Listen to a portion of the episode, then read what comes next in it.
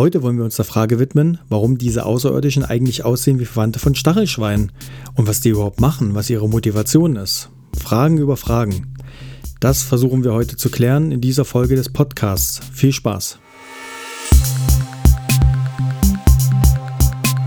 Und damit herzlich willkommen zur zweiten Folge meines Podcasts.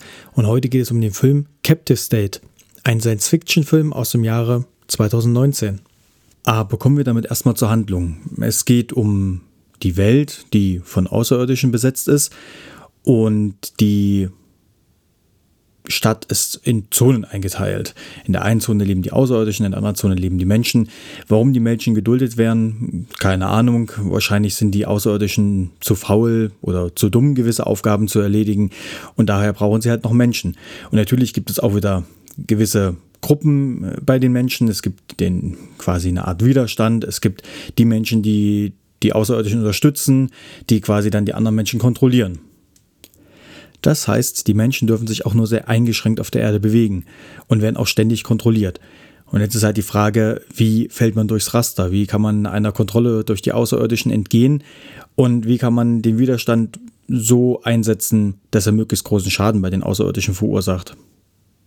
Ich wollte mir den Film unbedingt ansehen, weil John Goodman mitspielt und weil der Plot eigentlich ganz interessant klang. Jetzt im Nachhinein war es vielleicht nicht die beste Entscheidung.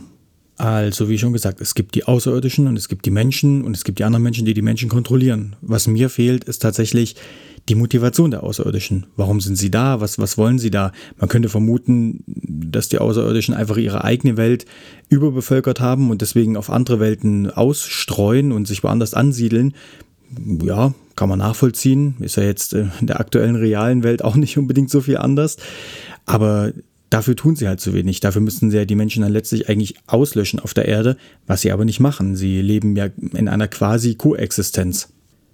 Ich finde nicht, dass der Film es schafft, den Zuschauer wirklich mitzunehmen, bei der Stange zu halten, wirklich in die Story vernünftig einzuführen und ähm, dann einfach mitzutragen quasi in der Story. Man schaltet einfach irgendwann ab. Irgendwann denkt man sich mittendrin, ich verstehe überhaupt nicht, was hier gerade passiert und warum die einen das tun, was sie tun und warum die anderen das tun, was sie tun. Es kommt irgendwie alles nicht so richtig raus. Die Motivation beim Widerstand wird schon irgendwie klar. Ich meine, sie wollen gegen die Außerirdischen agieren, die Außerirdischen zerschlagen, ähm, vom Planeten jagen, keine Ahnung. Aber auch da machen sie nicht, tun sie einfach nicht genügend dafür. Sie wollen, also es, es kommt nicht raus, welche Aktion sie wirklich planen und was das Ziel dieser Aktion am Ende sein soll. Also sollen, sind alle Außerirdischen am Ende tot? Wollen sie die Außerirdischen komplett verjagen oder, oder wollen sie einfach nur eine Bombe legen und halt irgendwie zehn Außerirdische töten? Keine Ahnung, also mir ist es zumindest nicht klar geworden. Der Film lässt letztlich unglaublich viele Fragen offen, was vielleicht eben auch daran liegt, dass man als Zuschauer ganz gern zwischendurch einfach mal sein Gehirn ausschaltet und irgendwie nicht mehr wirklich bei der Sache bleibt, weil der Film es einfach nicht schafft, einen da mitzunehmen. Aber kommen wir nochmal zu den Schauspielern. Weil, wie ich schon gesagt hatte, habe ich aufgrund von John Goodman die mir den Film auch ansehen wollen. Und er macht auch nach wie vor eine gute Figur und äh, äh, bringt eine gute schauspielerische Leistung.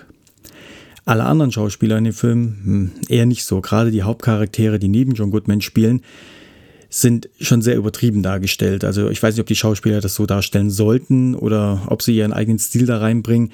Sie spielen ihre Charaktere einfach sehr stereotyp und das ist sehr schade.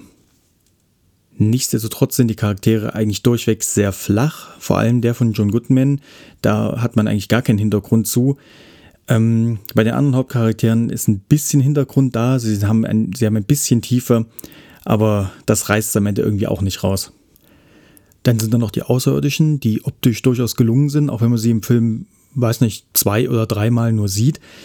Aber schon okay. Sie haben auch eine ganz interessante Sprache. Und es gibt auch Übersetzer für diese Sprache, damit die Menschen die Außerirdischen verstehen können. Mir ist zwar nicht ganz klar, wie man aus dem Geklicke und den Geräuschen irgendeine Sprache raushören kann, aber gut, dem, dem ist halt so.